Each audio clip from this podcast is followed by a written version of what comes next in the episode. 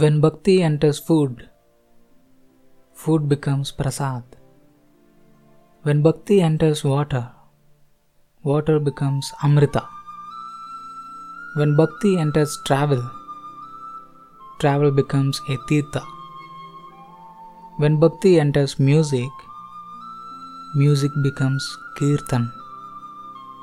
When bhakti enters house, house becomes a temple. When bhakti enters actions, actions become seva. When bhakti enters in work, work becomes karma.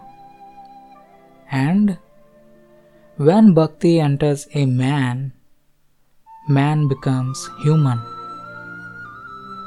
A beautiful message by Swami Vivekananda.